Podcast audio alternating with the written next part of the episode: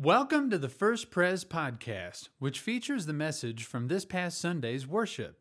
Our services are Sunday mornings at 8:30, 9, 10, and 11 o'clock. You can learn more about First Pres at firstprescos.org. Well, hey, good morning, church. Good to be up here with you, giving this hour to the Lord. And, uh, you know, we believe that when God is glorified, lives are transformed. So it's good to see you here giving this hour as, as we just clap for just making it here. It's you're in the right place at the right time. Because, uh, because yeah, right. Because God has, uh, in His wisdom, He's ordained one, one day in seven to set aside, stop doing the other stuff, and give Him glory. And we know uh, that it's good for us when we do. So, and you also got to see we're putting our best foot forward on a Sunday like today, kickoff Sunday. Other days we give you the other foot. But today we got our best foot forward, and Alan, awesome. Uh, I hope you see that we love kids, and we want to help you win at, at uh, loving your kids well in Jesus' name if you're in that mode. And we love kids to the moon and back. Don't? Uh, all right, okay, okay. Well, listen, uh, as we jump into this series um, and we open our Bibles, um, I want to take a minute and just ask you uh, to take a minute with me to address something that's going on in our city that is tearing people uh, apart and into, into different, um, different types of teams in our city. And that's uh, the death of this young man, De'Von Bailey, uh, last week. Um, it's not my place to render judgments on, um, on everything that occurred. And if you, if you don't know what I'm talking about, um, this won't mean anything to you. But if you've been following this in the news, this is something that leaders in our city, including clergy, are deeply and passionately in dialogue and, and, uh, and addressing. Um, it's not my place to render a judgment here, but as your pastor, it's important to say a word. And I believe this morning that word is empathy. It's empathy. What is empathy? Empathy is our ability to step over the line and feel what somebody else is feeling from a different perspective. And so you may be called to a place of empathy. Maybe you're called to empathize with the family of De'Von Bailey to truly feel what they're feeling and to feel the pain of the community that he lives in, lived in. Maybe you're called to empathize and step across the line and empathize with the officers of the Colorado Springs Police Department who were forced in that instant to make a split second decision that wound up ending the life of a young man. Let's, what, what I'm saying is, let's, as followers of Christ, step forward with empathy, growing in empathy in every single direction. Because as we do that, that's, it defends our witness as a church, it gives glory to the name of Jesus, and it brings our city together in peace and unity. Are you with me? So just be praying. Be praying for the leaders. This is a big moment in our city. It really is. So be praying for our leaders, be praying for your pastors, and, and um, as, we, as we guide forward in this. And that's a little bit of what we're talking about today. We're talking about humanize me. How do we be more human as God made us to be? So I want to invite you to open your Bibles to Luke chapter 10. We're starting with this famous story, the Good Samaritan story. And the scripture is going to be in front of you. If you didn't bring a Bible, uh, you can get one from the back and you can take that home if you want. I'd encourage you to download a Bible. Download it on your phone. YouVersion Bible app is what I use. Comes free. And we want you to have the Word of God in your life. As we look to Luke 10, we open our scriptures. Let's open our hearts in prayer. Let's pray. Lord, our simple and humble prayer is this Open your word to us, Lord Jesus, and open us to your word, that we can have wisdom and knowledge and life. In Jesus' name. And the church said, Amen. Amen. At verse 25. On one occasion, an expert in the law stood up to test Jesus. Teacher, he asked, What must I do to inherit eternal life? What is written in the law? He replied. How do you read it? He answered, Love the Lord your God with all your heart, and with all your soul, and with all your strength, and with all your mind. And love your neighbor as yourself. You have answered correctly, Jesus replied. Do this, and you will live. But he wanted to justify himself. So he asked Jesus, And who is my neighbor? In reply, Jesus said, a man was going from Jerusalem to Jericho when he was attacked by robbers. They stripped him of his clothes, beat him, and went away, leaving him half dead. A priest happened to be going down the same road. And when he saw the man, he passed by on the other side. So too a Levite, when he came to the place and saw him, passed by. on the other side, but a Samaritan, as he traveled, came where the man was. And when he saw him, he took pity on him. He went to him and bandaged his wounds, pouring on oil and wine. Then he put the man on his own donkey, brought him into an inn, and took care of him. The next day he took out two denarii and gave them to the innkeeper. Look after him, he said. And when I return, I will reimburse you for any extra expense you may have. Which of these three do you think was a neighbor to the man who fell into the hands of robbers? The expert in the law replied, The one who had mercy on him. Jesus told him, Go and do likewise. Amen. Humanize me. Humanize, to humanize. You're familiar with that phrase because we talk about it. We talk about how celebrities and politicians need to be humanized to connect with ordinary, run of the mill, you know, folks like you and me, right? They have to be humanized. Well, uh, I'm not a celebrity, and I'm not a politician. Amen. but I'm enough of some kind of something that. Um, that sometimes my staff says stuff like this to me, like, you know, well, it'll humanize it. Here's an example. So I said, well, I shouldn't have told that story about forgetting to wear deodorant on the airplane. That was too personal. They say, no, no, no, Tim.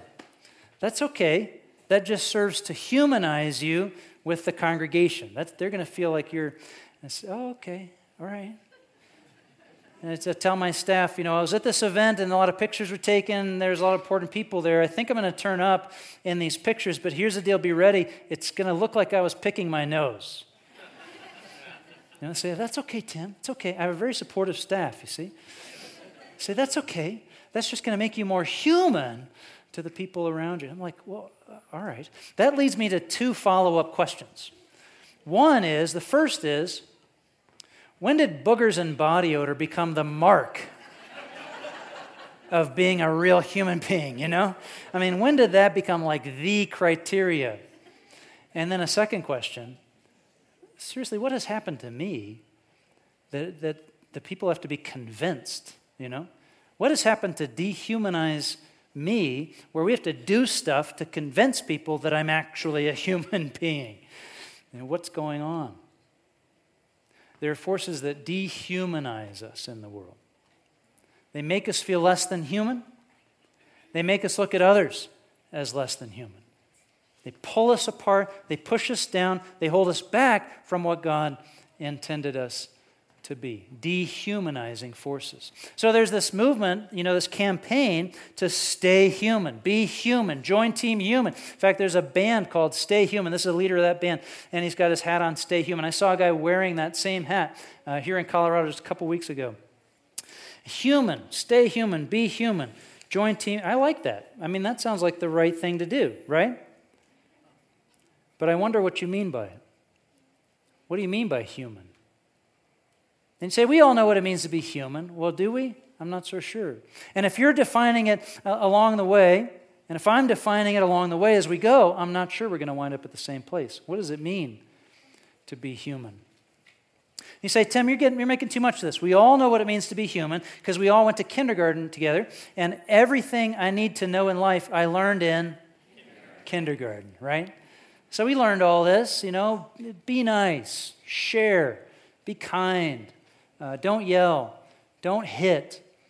Uh, try to keep your pants dry. You know, it's good advice, all of that, right? But you know what the problem is. We didn't all go to kindergarten together. What do you mean when you say we need to be more human? Well, we're entering this series, Humanize Me. We're talking about humanization, about becoming more fully human. And so, what should be our model? Where should we look? Who should be our model of humanity? I mean, back to front, right to left, online, everybody, say it at once. Who should we look to as the model of humanity? Who is it? Jesus is the right answer, is always the right answer. Yeah, Jesus is our model for being human.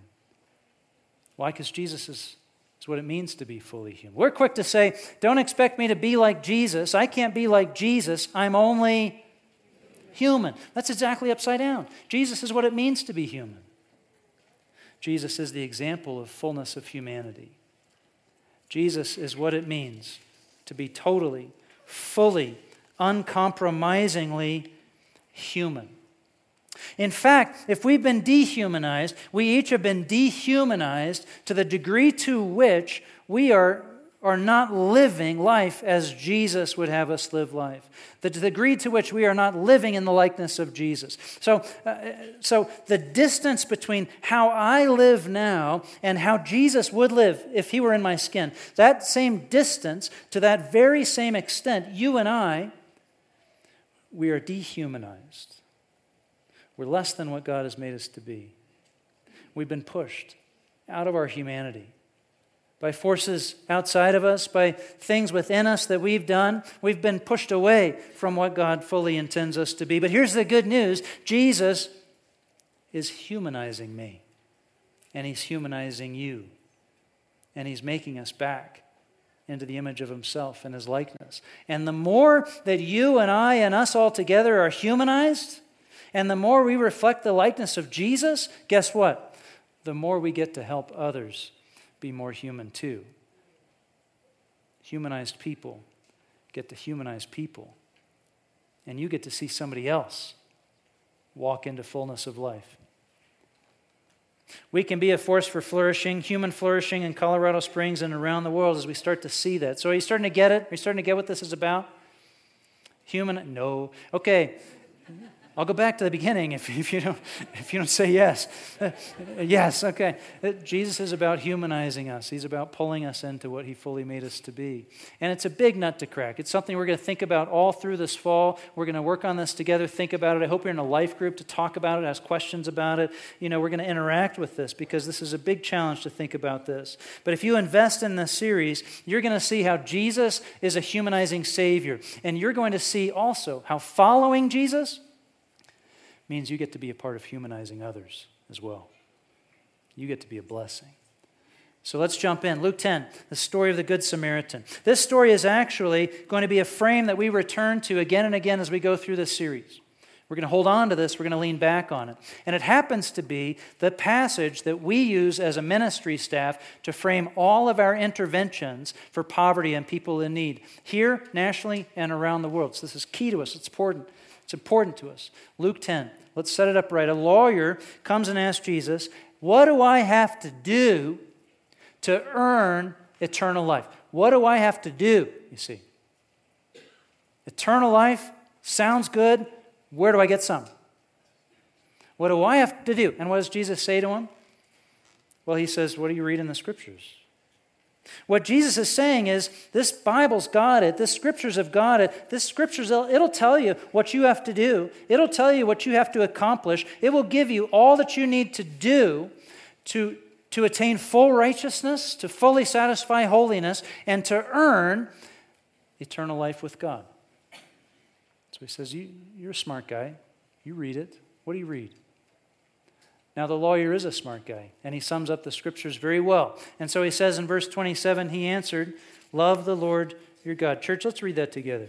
Love the Lord your God with all your heart, and with all your soul, with all your strength, and with all your mind, and love your neighbor as yourself.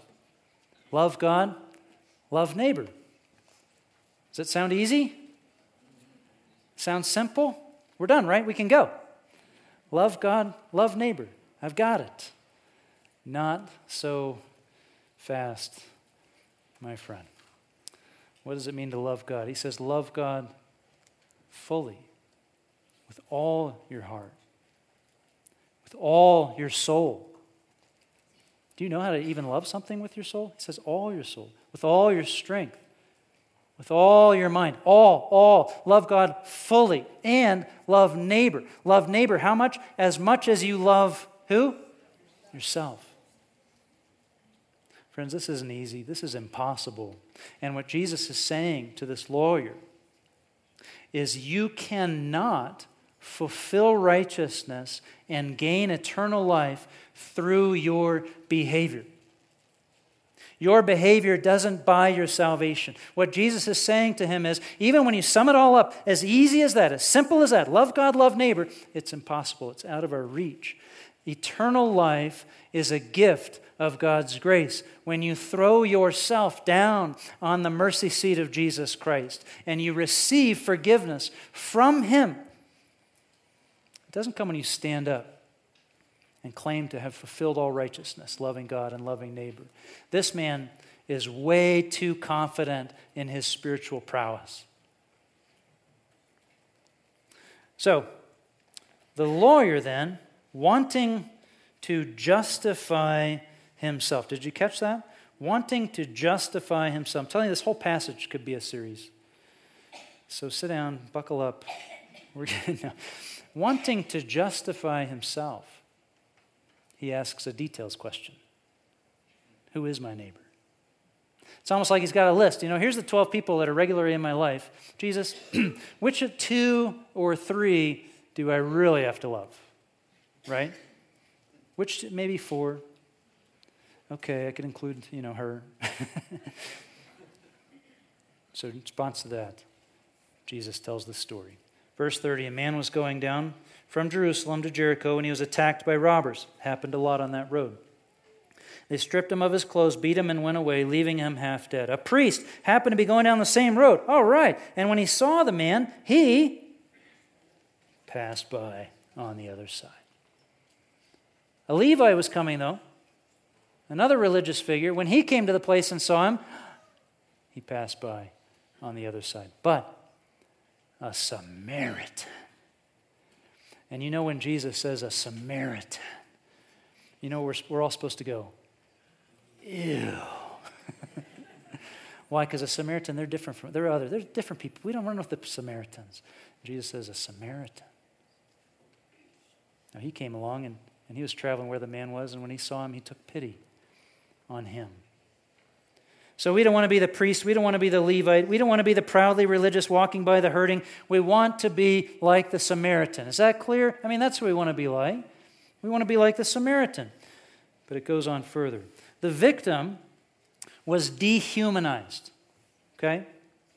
Now, watch what the Samaritan does to wisely intervene and make a difference in his life and bring true help and healing. It goes on, verse 34. He went to him and bandaged his wounds, pouring on oil and wine. Then he put the man on his own donkey.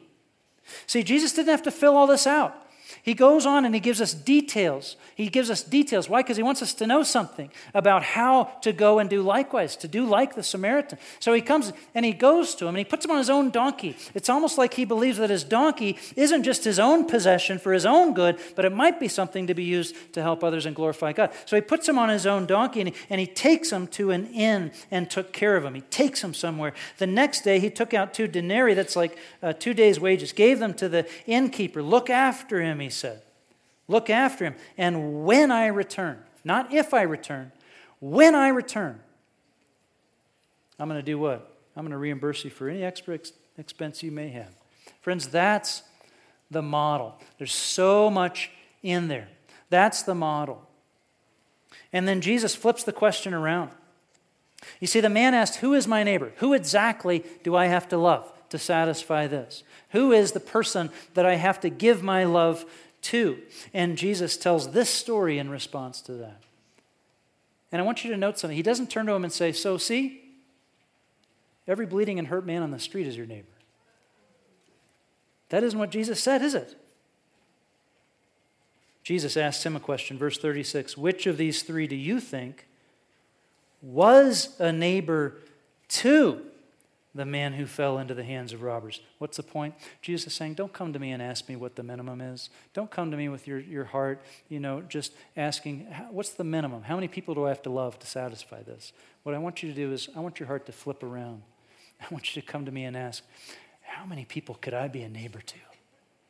With what God's given me and where He's placed me, how many people could I bless? How many people could I see, you know, get humanized? And be fully who God made them to be. That's where your heart needs to be, says Jesus. That's where fulfillment is. So the lawyer answers the question correctly that the neighbor in the story, the one who loved, The one who, who used neighbor as a verb, not as a noun, who neighbored somebody else, who reached out to somebody else, who lifted somebody. The one who, who did as Jesus wants us to do, was the Samaritan. He's the Samaritan. Right, Jesus says. Go and do likewise. We want to go and do likewise. That's who we want to be like. Now, how do we do it? If we're going to go and do what he went and did, then we got to figure out what he went and did. Don't we? If we're going to go and do likewise. What did he do? How do you meaningfully help those who have suffered some form of dehumanization? How do you really help people that are in poverty? How do you really reach out? How do you really help the homeless? How do you really relieve the poor? How do you actually do something that truly helps them. Anyone who's suffering, whose life is compromised, whose potential is limited by these dehumanizing forces. It could be stuff that they did that was that they made a mistake. It could be experiences that they had that pushed them away. It could be things that have done to them that are keeping them from being who God fully made them to be. How do you help? How do you help? How do you really help? Because see, we think we know how to help. We know how to help. Because everything I need to know in life I learned in so I learned that a long time ago. But you know what? We don't know how to help. And a lot of times, the interventions we make actually do more harm than good. If poverty is dehumanizing, how do we alleviate poverty in Jesus' name? Now, when you hear that word, you hear that word poverty, what's the first thing that you think of? When we hear poverty, we think no money. No mun, no fun. You ever heard that? Letter from a kid from college. No mun, no fun, your son. Anybody heard? You know what the, the dad replies? You remember? Too bad, so sad, you're dead. See, I'm glad some of you know that because my dad used that on me all the time. But we hear the word poverty, we think no money. But you know, that's not actually what people talk about. If you go and ask people who live around the world on less than $2 a day, they don't talk about poverty as a lack of money. They talk about it in terms of shame, humiliation, hopelessness, powerlessness, fear, social, social isolation, inferiority, vulnerability. Throwing money at that list is foolishness. There's an organization called Hope International that works to alleviate poverty around the world. Actually, what they do is a lot like what my wife Abigail does with Totally Touch of Love International. They, they give uh, small uh, loans, micro loans, to people and some business training to help them to build their own small business. What Hope International says we alleviate global poverty through elevating human dignity. We alleviate global poverty through elevating human dignity. That's, that's totally says. Hope, Hope International surveyed their clients in, uh, in Rwanda a couple of years ago, and they asked them, What does it mean to be in poverty? Like, like, don't us tell you, you tell us, what does it mean to be in poverty? Here's what they said. I want to give you their list. Top 10 list in order of their priority what is poverty? Number one, poverty is an empty heart.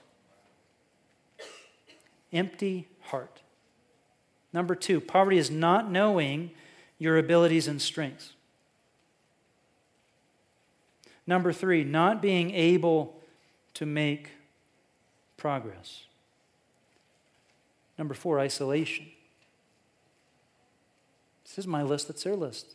What, what's poverty, you ask? It's isolation, it's loneliness, lonesomeness. It's being separated out. Number five, no hope or belief in yourself, knowing you can't take care of your family. Number six, broken relationships. Poverty is broken relationships. Something's, it's, a, it's, some, it's a symptom, something's wrong, and it dehumanizes all of us. Broken relationships. Number seven, not knowing God.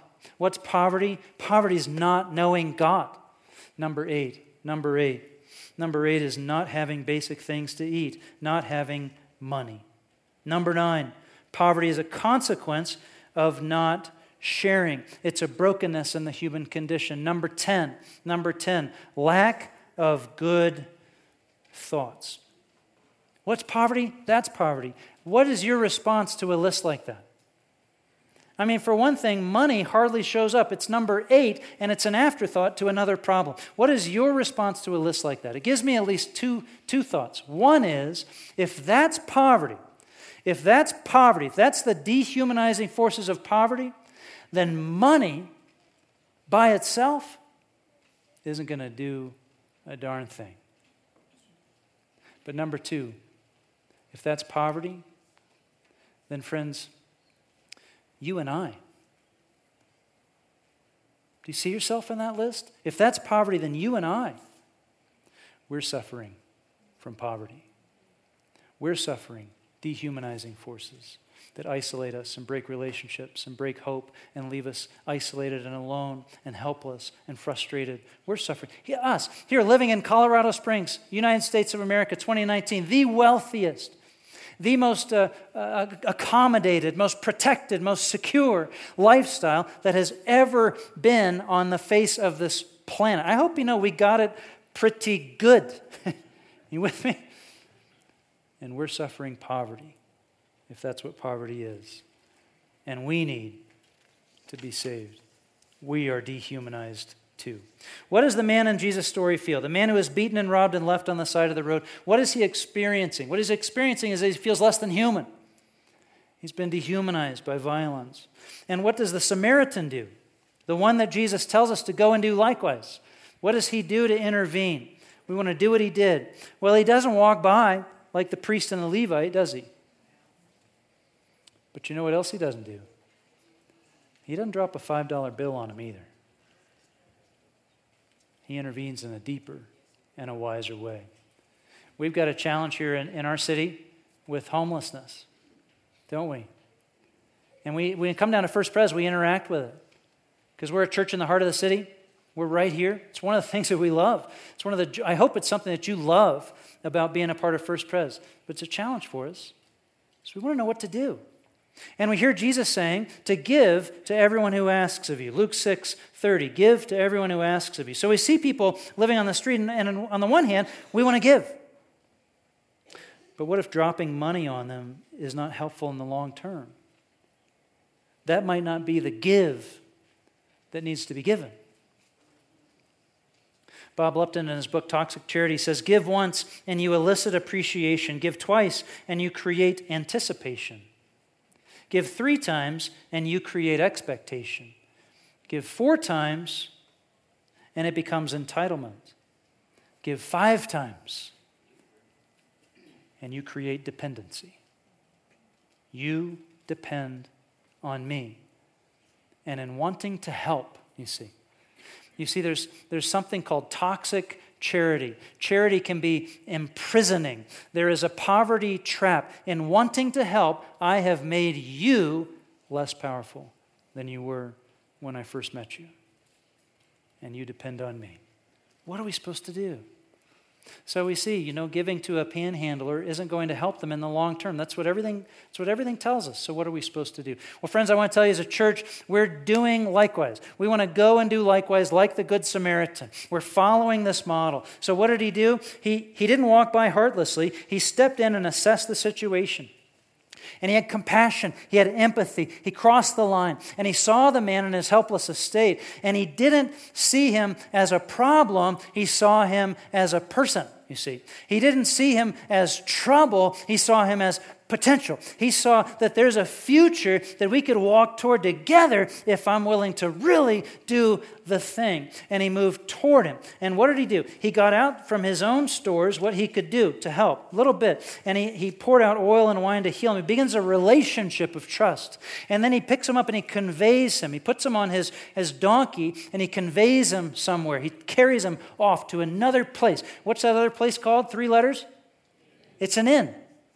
Now, why is Jesus outlining all this? Do you get it? He didn't have to do that for us. But he outlines step by step this whole story of this Good Samaritan. And he takes him to an inn. Well, what in the world? What inn? I don't know. It's just an inn. And he takes him there. Well, why is that there? Because the inn in the story is the place where this man can start to feel safe and healed and human again. And the inn is, is, is an agency of care that can do something for that man that the Samaritan could never do, and that you and I, we could never do. What's the inn in the story? The inn is an agency of care that we partner with. So at First Pres, we partner with these agencies of care who bring who can shepherd people along and can help them. And we and we don't just let it go. Just like the Good Samaritan, we say, when I return, I want to hear the story and I want to hear the extra needs because I'm going to watch and I'm going to wait. But we partner with agencies of care. We partner with a lot of them. What I want you, uh, I want to put a finger on one this morning, which is Springs Rescue Mission that we partner with as an inn. So would you watch this video with me? I was tired of being drunk and high every day. And I would sit outside of the building and watch people go in and they'd be going to work and they'd be doing something, they'd be happy. And I wondered what it was and what how I could get it. I honestly believe I was called to this program. It was very hard to raise my hand up in court and say I don't want to do a year in jail again and I need some help. The reason we focus on uh, spiritual health amongst all the other needs that that our guests have is whenever they come to us, they are broken. They are at a point where they see no hope in their life. And it's much more than just getting their mental health right, their physical health right, to point them in the direction that, that Jesus Christ loves them, provides them with a hope that will initiate them to point their life in the right direction to see transformation and restoration. I look at them and we, we begin that with our program philosophy, which is very basic and foundational, which is relationships. Getting to know them, getting to know them by name, listen to their stories, just being there. And then that opens the door for me to see their needs and to pray for them. I teach them to look to God and to look to Jesus for their strength, for their guidance, for their hope as they go through the program. It's changed me so much, it's unreal. It's hard to explain how much inside has changed. The darkness is gone.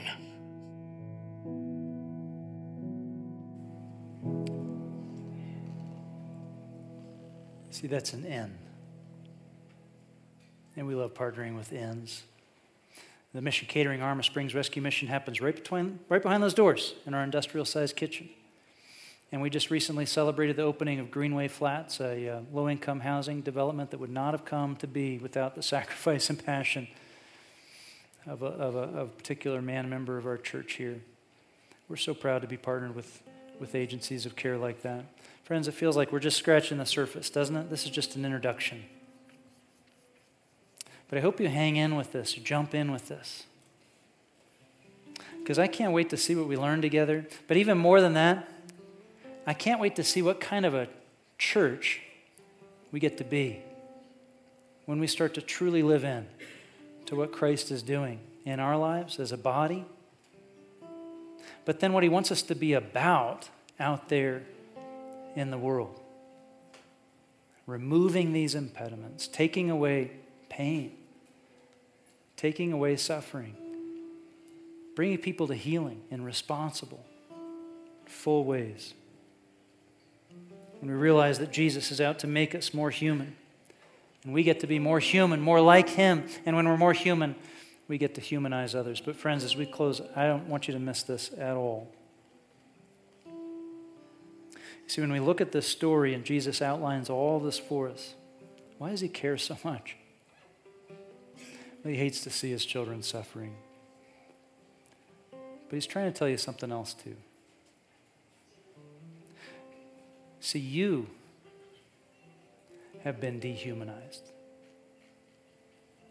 And I've been dehumanized by the things that we've done wrong, the mistakes that we've made, the ways that we've run from God, run from His light. We've hurt ourselves, we've hurt others, we've insulted the Lord, our God, our Maker. We've been dehumanized. And so Jesus says, I want you to be like the Good Samaritan. Why? Why? I want you to be like the Good Samaritan in the story. Well, he wrote the story. He wrote the story. He created the Good Samaritan. He says, I want you to be like the Good Samaritan. Why? Because the Good Samaritan is like Jesus. Jesus is the Lord who will never walk by you when you are lying beaten and bruised and bloodied by this world and by mistakes you've made and by your own sin. He will never walk by you. Jesus is the Lord who stops and turns to you. Jesus is the Savior who heals wounds, who pours out oil and balm and wine. He pours out from his stores to heal, to heal. In fact, he's the one who took our wounds onto himself. He's the Savior who heals. And Jesus in the story, listen, he's not only the Good Samaritan, but he's the, he's the, the donkey in the story. He's the beast of burden who carries us home, who carries us out of pain and into the kingdom of God. He's the beast of burden on whom all the sin of all the world was laid when he carried our sin, the weight of sin, on his shoulders to the cross. Jesus knows what it means to carry it all. And wherever you are, left behind and forgotten and walked by in your pain, Jesus is the one who carries you home from there. How can we be human again? How is it possible for the dehumanized to be made human? It's possible because Jesus, who is God, became human like us and made himself less than human so that you and I could be restored as children of God and be saved by His grace and be made human again by Him. Let's pray together. Lord, fashion our hearts after yours, that our actions may follow. Fashion our hearts after your heart. Change our hearts so that when our hands move at the impulse of your love, they render your glory. In the name of Jesus, we pray. Thanks for listening to the First Pres podcast. If you would like more information, you may visit our website at firstprescos.org.